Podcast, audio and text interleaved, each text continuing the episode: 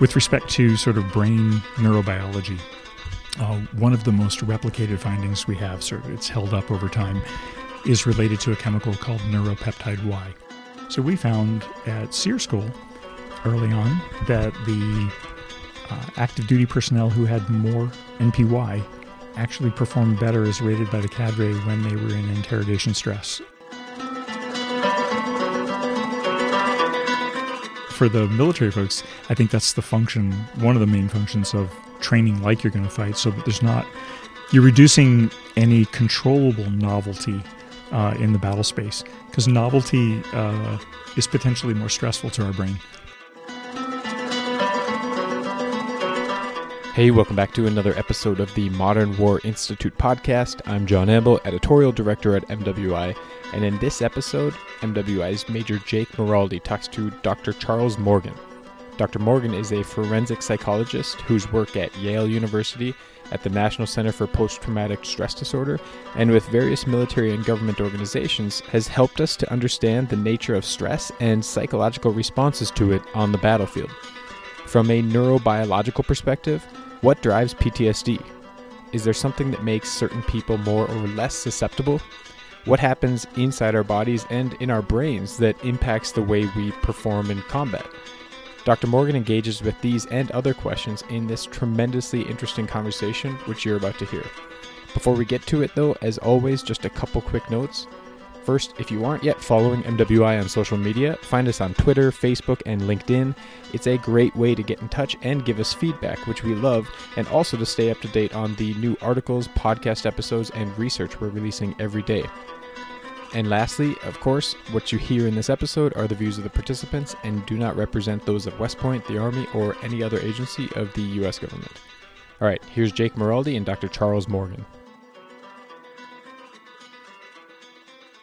Dr. Morgan, thank you for taking the time to come talk to us today. Um, Thank you for having me. Yeah. It's a pleasure to be yeah, here. Yeah, no, it's we're excited to have you. Um, before we get started here, uh, I want to kind of just talk about your background for people that maybe are unfamiliar with with you or your work. Um, so I'm curious what what you do now, what you do for the military, and and that'll kind of frame the discussion going forward here. Okay. Yeah, I uh, I've done a number of things. My, my, by way of my background, I trained in in medicine, specialized in psychiatry, and then respecialized in forensic psych. Um, uh, while at Yale University, I was on the faculty there for 25 years, and some of the research we'll talk about today has all been done when I was at Yale. And three years ago, I moved to the University of New Haven into the Department of National Security, uh, where I have a new line of research going on. Um, in terms of uh, my my background, when I got to Yale, the the center I was with was called the National Center for Post Traumatic Stress Disorder. It had been created by the U.S. Congress, I think in '86 or '87, to sort of provide funding and support for research and care for veterans who suffered from post traumatic stress disorder mm-hmm. and to better understand the illness. I think at the time there was a legitimate um, curiosity and scientific debate about whether or not it was a unique illness or was it a variation of major depression or a different kind of anxiety mm-hmm. problem and also we didn't know why do some veterans suffer from PTSD while others who saw roughly the same amount of combat did not suffer from PTSD. At the time, our main populations we were focused on were the Vietnam veteran population mm-hmm. and still some Korean and World War II veterans. So at the time, uh, at the Yale West Haven VA site, we were the clinical neuroscience division, and our mandate was to look at the neurobiology of what your brain does under stress and mm-hmm. and what are the factors that help you cope or respond to stress. Uh, and in those early years between 1989 and 1997, we had discovered a number of factors that were quite different in terms of brain functioning um, between people who did and did not have post traumatic stress disorder.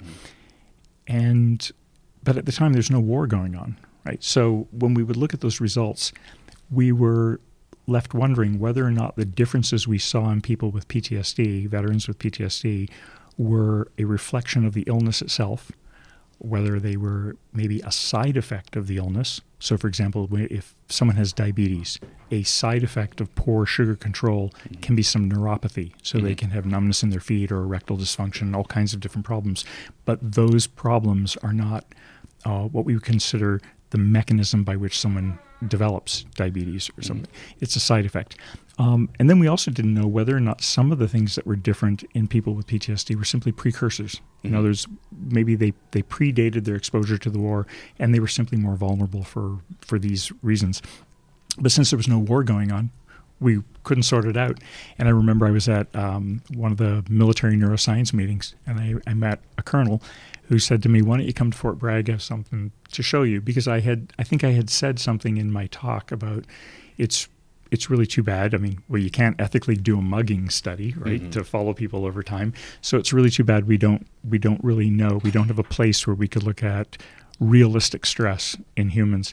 Um, and the long and short of it is he introduced me to the survival school programs, and I started my research out there in 1997, and that's continued since that time.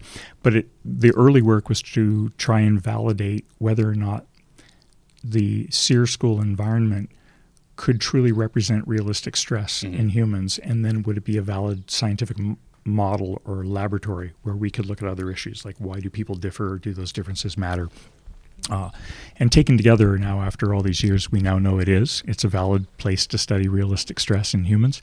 And it provided a number of insights along the way as to why and how um, soldiers, sailors, and Marines differ from one another depending on sort of what selection lane they came from. Mhm. And in understanding the some of the neurobiological and, and psychological factors that do predict a better tolerance under stress or a vulnerability to stress.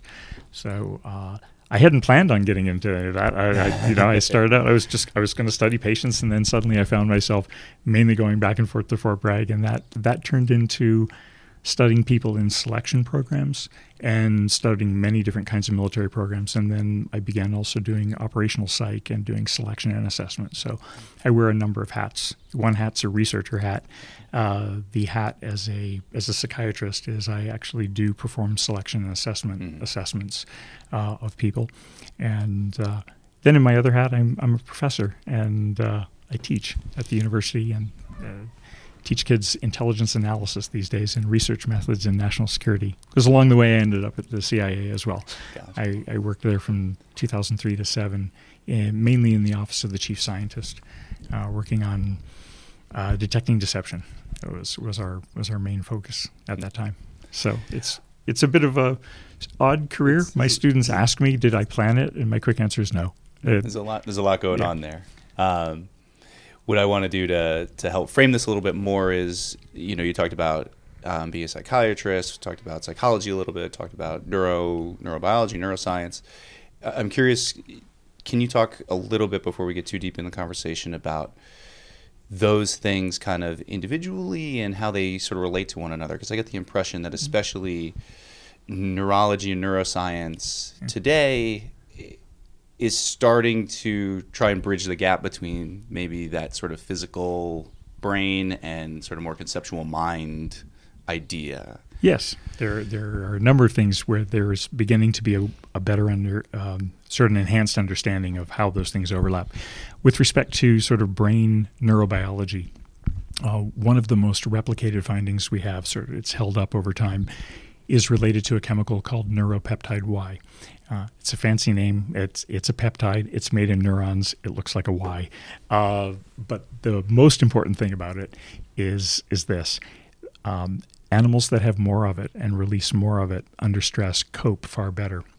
They have a greater capacity to um, function under stress. They retain an appraisal of their environment. They're calmer. They make a more efficient use of the um, adrenaline, so to speak, that they're on. Uh, early on, we saw that veterans with post traumatic stress disorder had a diminished capacity in neuropeptide Y when we would do challenge studies at the VA. We'd give them a drug, look at it go up and down. Um, and that matched the uh, non human research data that animals who were exposed to uncontrollable stress, um, it lowered their capacity for NPY release, but the animals that also didn't release as much suffered more. I mean, they, they, they didn't tolerate stress very well. Mhm. So we found at SERE School early on that the uh, active duty personnel who had more NPY actually performed better as rated by the cadre when they were in interrogation stress. Um, when we went to dive school, guys who had more neuropeptide Y performed better than other people in the class. And we've seen that now in a number of programs, both inside and outside the U.S. Uh, in special operations community, that um, that individuals who have a greater capacity for the release of NPY uh, tolerate stress much better. In humans, that translates into they're able to think clearly, pay attention to things, remember things. Their memory is better. Their focus is, is better under stress. They don't get what we call symptoms of dissociation, like they don't get the tunnel vision mm-hmm. and things don't slow down as much. Uh, people may may remember if they've almost been in an accident before or something, or they have been in one. Things may go in slow motion. It feels like time slows down. You may feel like you're almost outside your body looking at. Those are side effects of the rapid turnover of some chemicals in our brain. Mm-hmm. Uh, but individuals who have more neuropeptide Y don't experience those things as much. They're much more lucid and, and connected to what's going on in the environment. And as a result, they can respond more adaptively uh, because they're, they're not disconnected from the environment that they're in. They're not overwhelmed by the anxiety uh, for that. And uh, another finding that we had is related to something called uh, DHEA.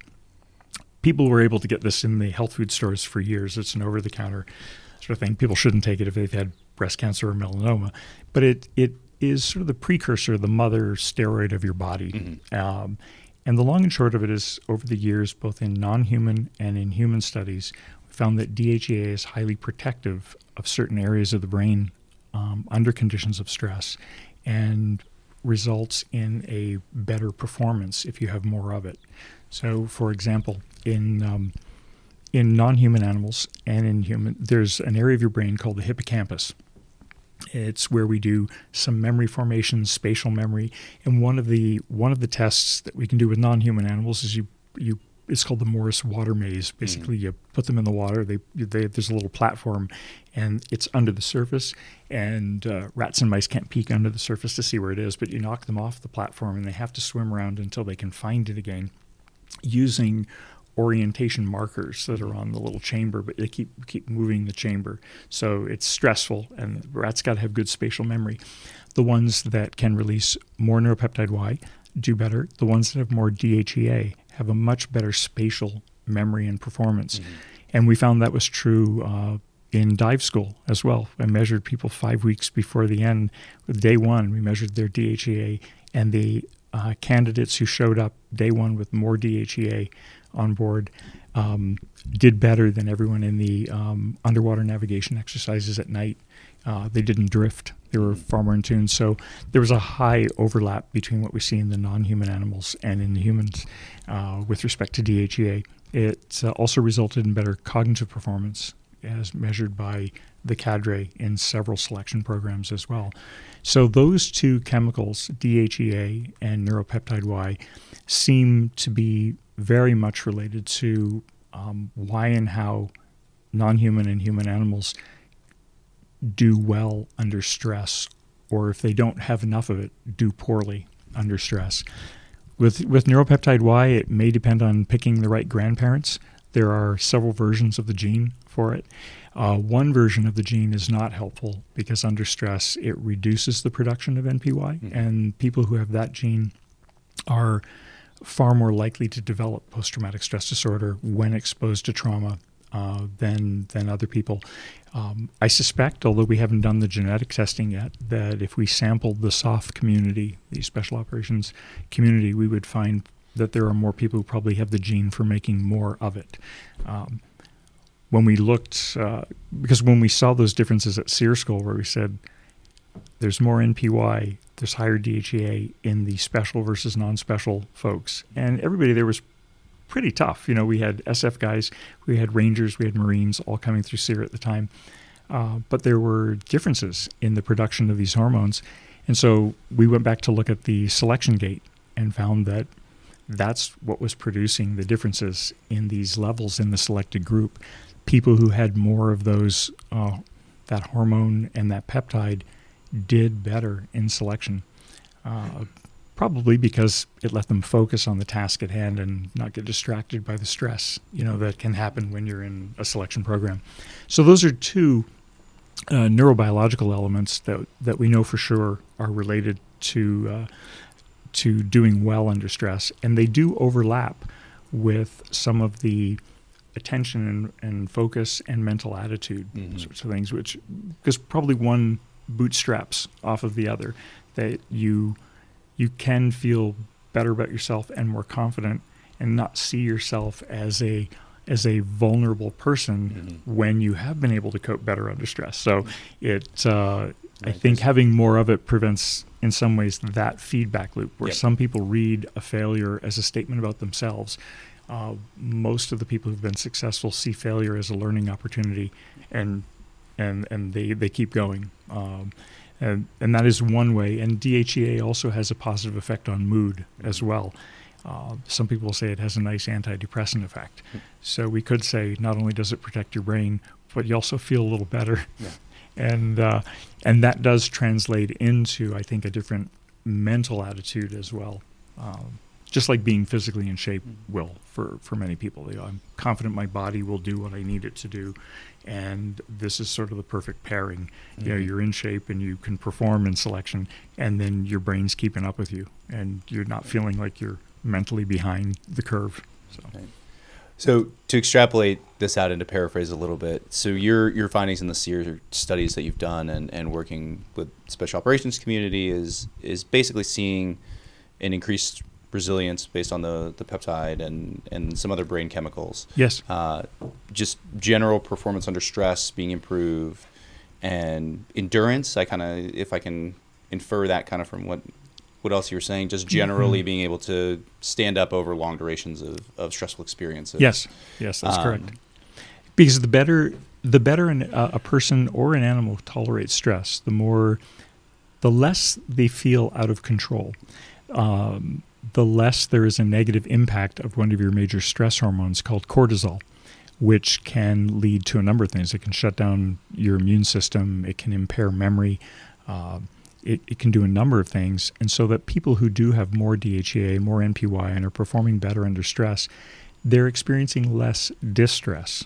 We, we call this kind of stress eustress or good stress. Like it's stressful, but they actually are enjoying it. And you may have actually seen that when you're looking guys going through selection. You'll see some people smiling. You'll see other people who look overwhelmed by what they're going through. And every now and then you can look around, you'll see a candidate grinning away while working with the team and doing a great job. They're actually enjoying the challenge. And uh, it's a great sign. I mean, you can you can look around and you go, they're going to make it, they're going to make it, Mhm. because they're not in that negative loop of then having their stress hormones even higher uh, in that, which results, I think, in people feeling more anxious, more tired, uh, more distracted, uh, and not as able to focus. So, so the reason why it's interesting to highlight those sort of three or four major takeaways from from your studies is that's almost sort of by by definition the environment that warfare happens in, right? It's Yes. stressful thing, bad things happen, and you have Yes. to bounce back from them. You're theoretically going for long durations, under Yeah. lots of stress the whole time, um, and you're very much out of control and in Yeah. a very elemental sense. Exactly, and that's you know that's why you guys you train like you're going to fight because, and neurobiologically, what that's doing for you, whether you're a high or low NPY person, is you're you're making something as familiar as possible. So when you're under stress, you can resort to behavior that you know. It's like in medical school, everybody goes, "You guys are so calm when you're in the hospital or somebody dies or somebody needs a code."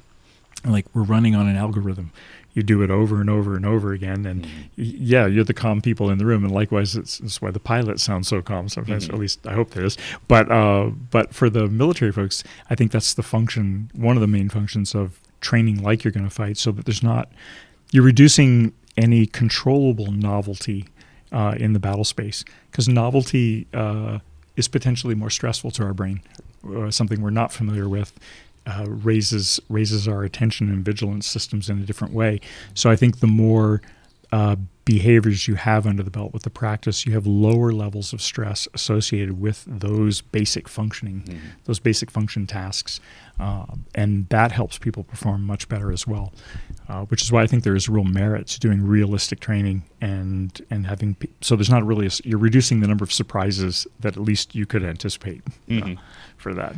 Um, so we've talked up to this point a lot about kind of the individual uh, effect of you know neurochemicals and and the impact on your performance and your just overall feeling and and general psychology about what's going on in your life.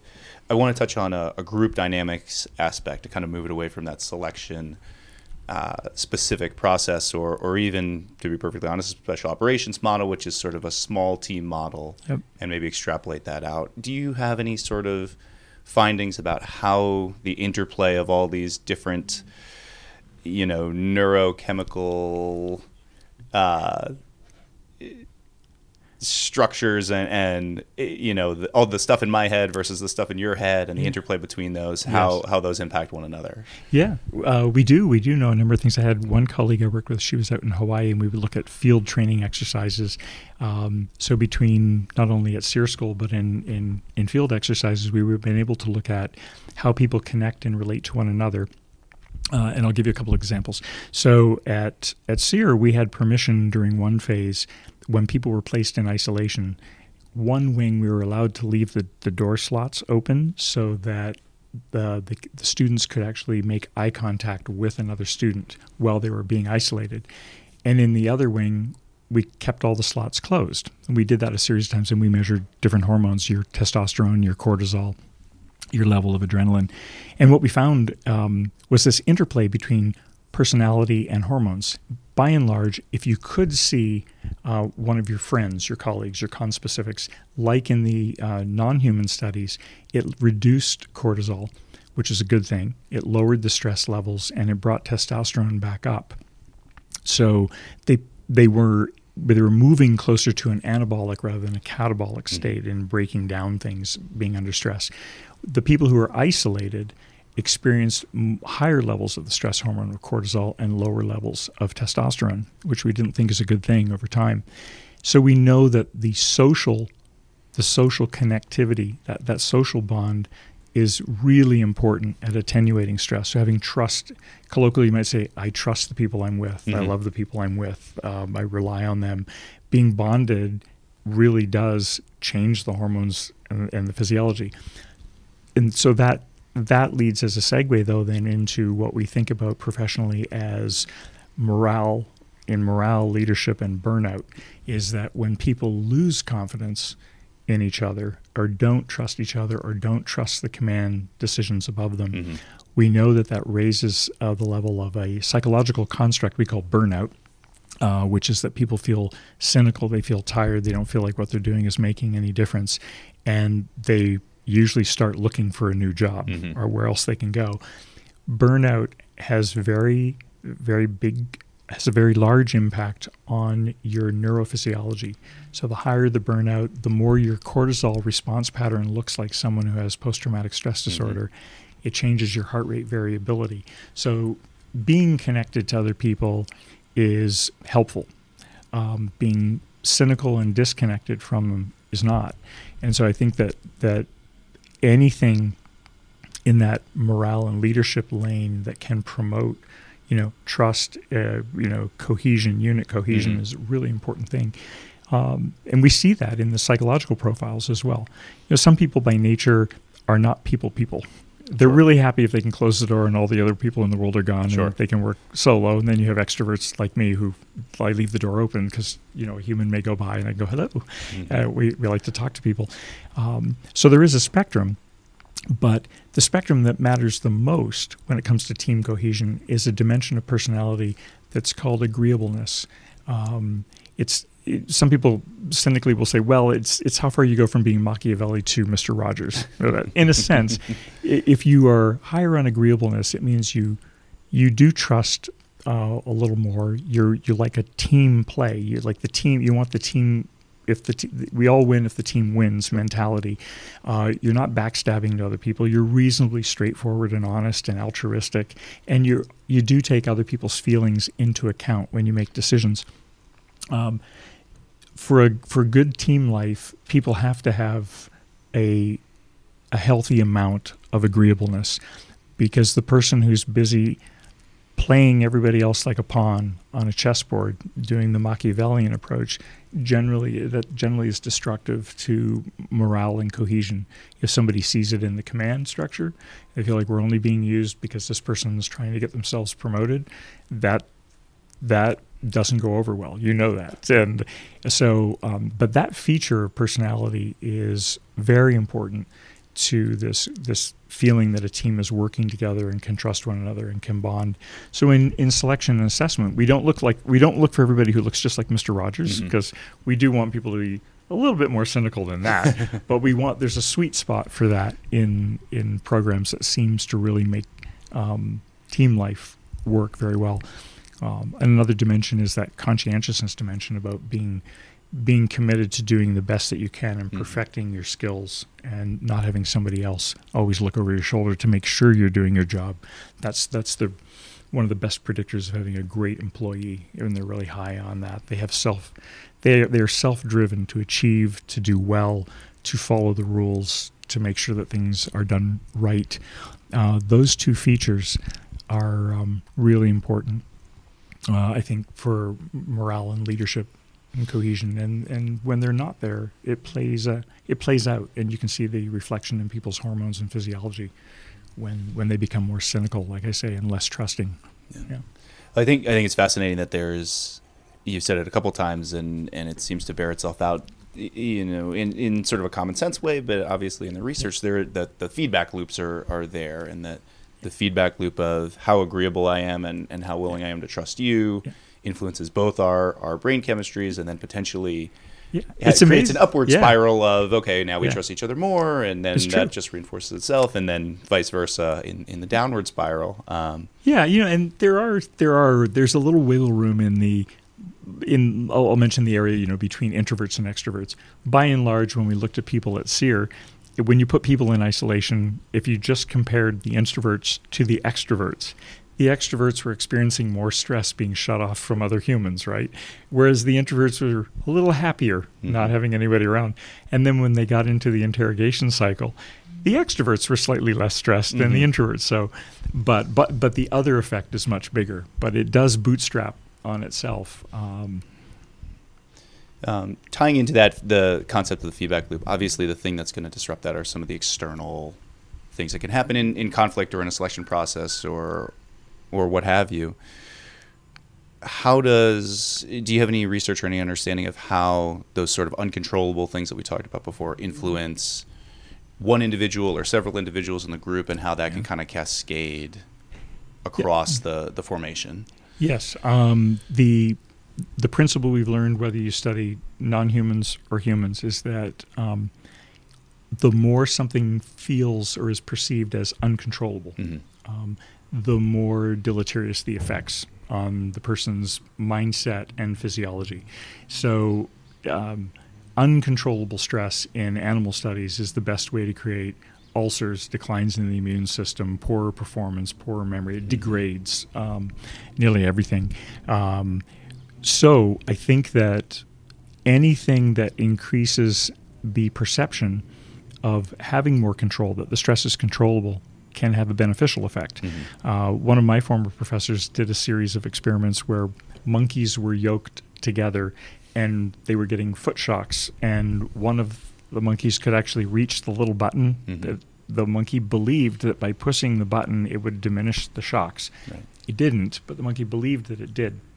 And even when it was doing something that wasn't having effect and it believed it was, mm-hmm. it was under less stress than than the one who couldn't reach the button. Now, if you did have when you did the experiments and the monkey did was able to actually push the button to diminish the shock, it's under much less stress because it's under its control. Uh, so when you apply that principle then to your work in military life, you would look at uncontrollable stress, unforeseeable stress is going to happen in a, in a battle battle space, but learning how to adapt quickly and figure out what you can gain control over and maintain some schedule over will reduce will reduce stress. Um, so I think I tell people this can be as simple as getting control over sometimes your sleep wake cycle, Mhm. making sure that you do it's just not sporadic. Whether it's your sleep wake cycle, your exercise cycle, your eating cycle, all those things will help having those regimented in. They will help you cope with stress better than having it than feeling like everything you do is simply a reflexive response to the stress in the environment Mhm. you know, we we in our clinical work, you know, in psych, we tell people, uh, you know, no one can make you mad. Only you make yourself angry. Right. Other people behave the way they do, um, but they're not the ones that that make you feel anger or make you feel stress. Um, and so, to certain degrees, people can learn that the locus of control, as it moves into their own head, Mhm. over many things reduces stress and enhances both their cognitive and physical performance. But feeling like you're a ping pong ball, you know, is, is between different players in the environment is the most stressful, I think, for for that. So I don't envy the the officers who are caught between sometimes you know stress above them and stress below them. Mhm. But, uh, uh, my other professor, John Mason, he used to study that in Vietnam and noted that the the officer who has to sit with all this information that they're protecting, um, you know, the people below them from, Mhm. and just sitting on the information, tolerating and waiting to do, they're under much more stress when you look at their hormones and you look at their physiology than the people. And so they're the buffer, kind of like a parent is for a kid. Sure. You know, and uh, Yeah. but so those principles never go away. Yeah. Uh, so I think that's the challenge when you design um, how how to train troops and what troops should be doing. It, but the but the the principle is to have a sense of control, to control as much that is controllable, because Mhm. it just it, it it reduces the play space for the uncontrollable stress, which is challenging for anyone. Yeah. Well, I think I, I when you say that, I think about you know the conventional wisdom that I've always heard, and maybe this is just places I've been, but but the conventional wisdom being that if something bad happens on a deployment, or someone gets killed, or someone gets hurt, you won't you don't want to sit in a place of safety or change the routine up a lot. You want to get guys back out there as quickly as possible Yep.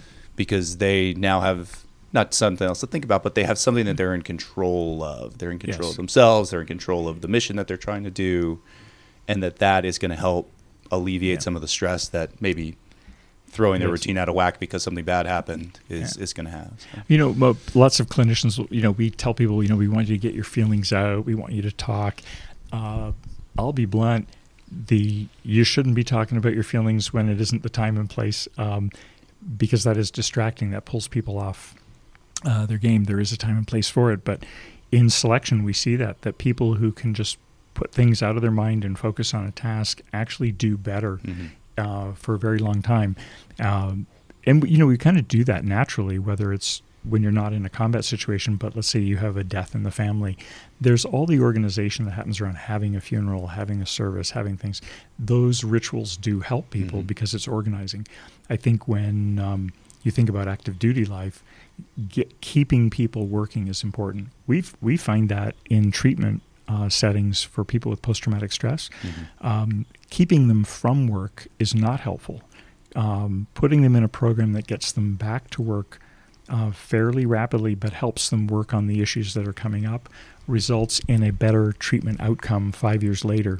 Um, but helping them avoid uh, the the work environment and some of the stressful environments, it doesn't really work out very well over time. So I think that while you're in an active duty space, um, keeping people busy while still acknowledging somebody may be having feelings is the, the right thing to do, but just pulling them away and letting them sit with it or removing them from the space and separating them from people they're attached to uh, from their unit uh, is generally not a good thing. Mhm. Um, I think most people don't realize the degree to which when you've bonded with, um, you know, a group of people that you're you're going to war with, they don't realize the significance of being separated from them, uh, both emotionally and neurobiologically. Mhm. You're attached to them.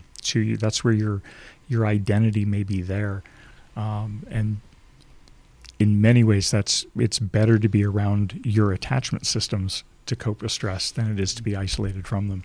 So paradoxically, sometimes people think they're doing the right thing by sending a guy away from the battle space Mhm. and pulling him way back to the rear. Um, that usually is not the greatest thing to do.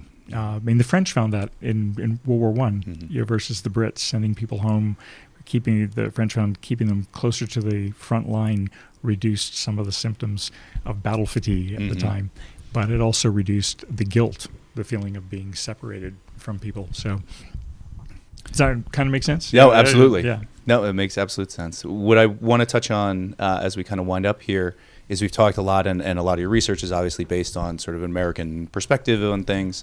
Uh, and I'm curious because you know the the group dynamics components and the you know uh, neuroscience components of all of this are very important as we discuss to American formations and American troops Yeah. doing the things that they do.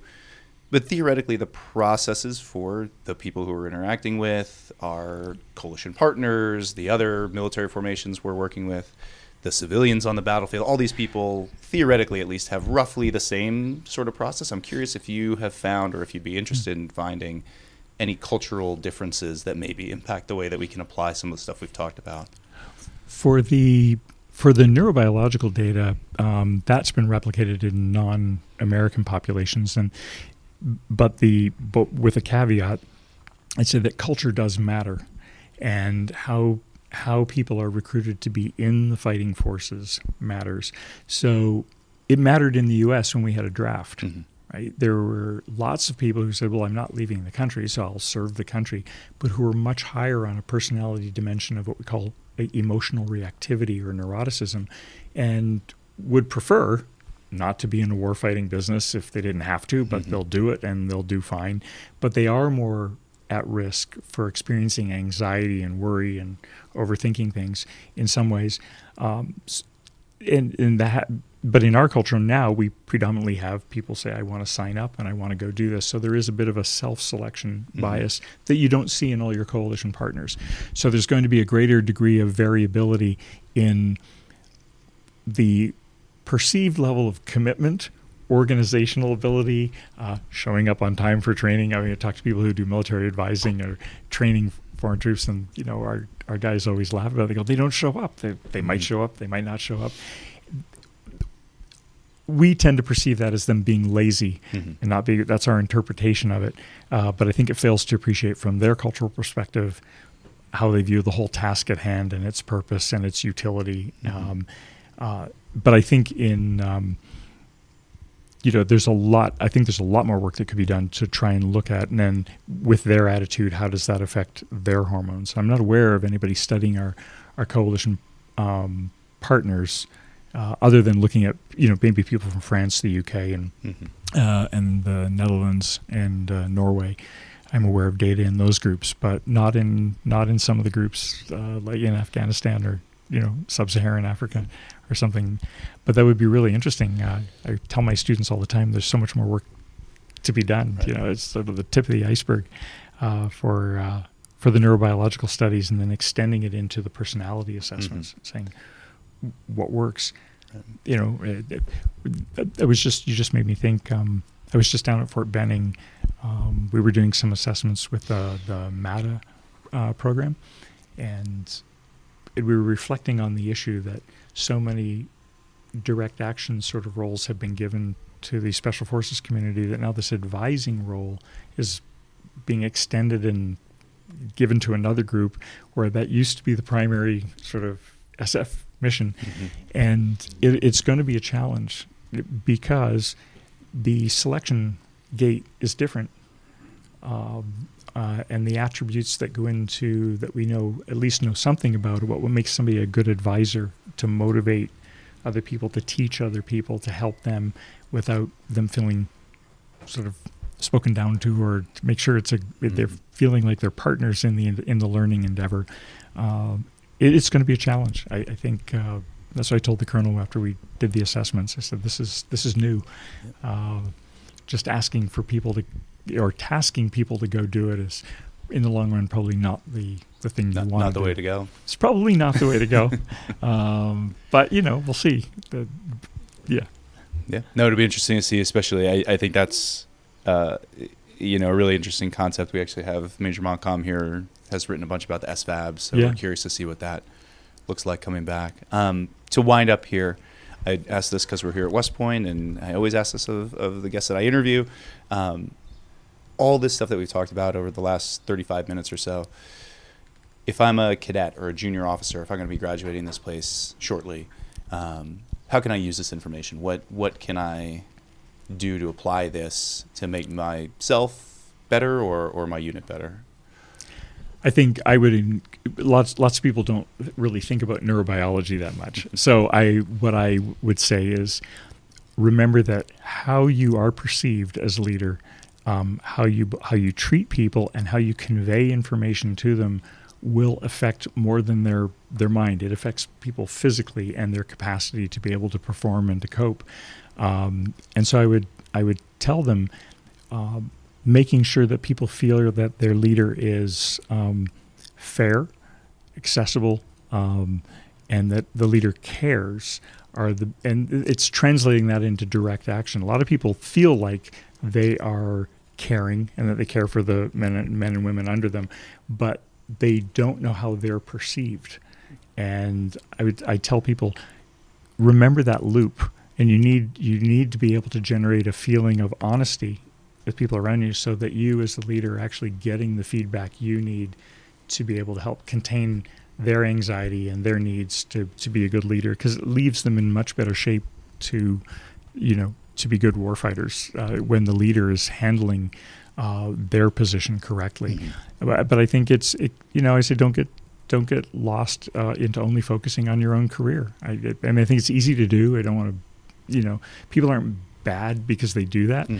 but I, I do think that it's unhelpful uh, for the morale and the and the efficient functioning of the troops below them.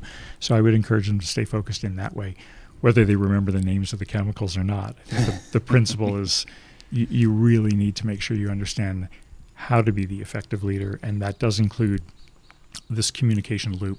Um, I've seen that in many units where I've been asked to consult, where you know the leader says, "Hey, I'd like your opinion." People give it, and then they get their head cut off. You know, Mhm. suddenly someone's moved, and you go, "Well, I guess giving your speaking freely is not really what's wanted Sure. here." Uh, so I'd say the and there's reasons people do it, but I I tend to be a believer in in uh, a little more openness about that. Really taking to heart that that feedback loop is critical to to help them be really, really, really positive and strong in what they're going to do. So, All right. Well, Dr. Morgan, thank you so much for sitting down and talking to us. very welcome. Thanks for having me.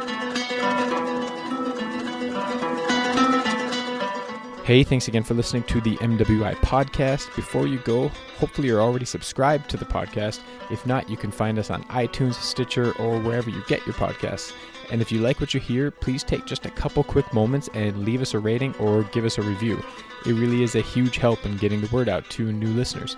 All right, thanks again.